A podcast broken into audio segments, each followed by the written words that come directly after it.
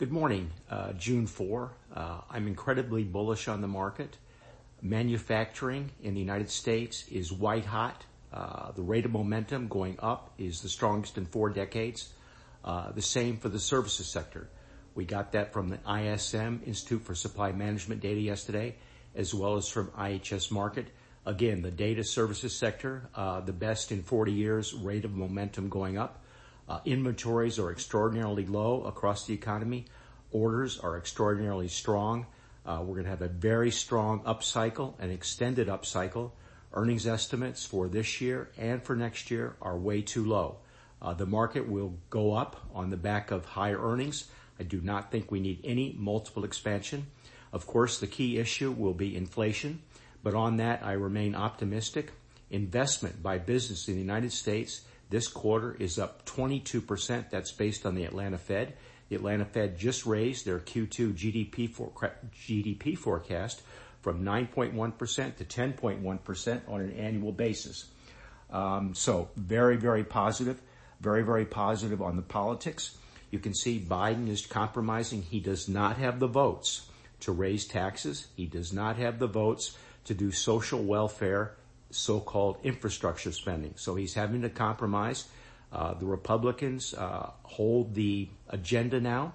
Uh, Congressman Gottheimer from a very wealthy district in northern New Jersey, who is a Democrat, said he will not vote to blow the budget out. He will not vote for more social welfare spending, and he will not agree to anything unless the SALT tax is repealed. He is a moderate. He has 28 other Democrats with him on that, and the Democrats can only afford to lose five votes in the House. So again, we're not going to blow the budget out. I think we will get an infrastructure package on what we call infrastructure, roads, bridges, broadband, and help for the U.S. technology sector. So positive on economics, positive on politics. Away from that, the oil market. Um, I do not believe that uh, climate change poses an existential threat. Uh, so take that as you know your background for my bias. Um, the three board seats that uh, the activists got at Exxon will be bad for the nation. Uh, there'll be less drilling in the United States. The price of oil is going to be higher. Um, the U.S. production is stuck at 11 million barrels a day. We were at 13 million barrels a day before the the pandemic. Saudi Arabia and Russia benefit from less drilling in the United States.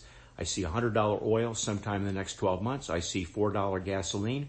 I believe that the Democrats will blame big oil. In fact, they need to look in the mirror. But I want to be long oil. I want to be long the oil service sector. I try to make money. I'm a private investor. I'm not chasing performance. I'm not trying to beat to beat uh, indexes. So I continue to like big technology. I know that over time they will outperform. Um, some days in Britain now, there are zero deaths. Uh, that's why I like Disney so much. That's why I'm very positive on the airline industry, the cruise line industry, and on Boeing and GE for making the engines. Uh, Goldman Sachs is minting money from the meme craze and from the Bitcoin volatility. Goldman Sachs loves volatility. And finally, two highly speculative investments. Highly speculative. Be ready to lose all of your money. Rolls-Royce, not only do they make the engines for the new uh, supersonic aircraft that United is buying from the Denver company, they also make the engines for Virgin Galactic, but that is very, very high risk.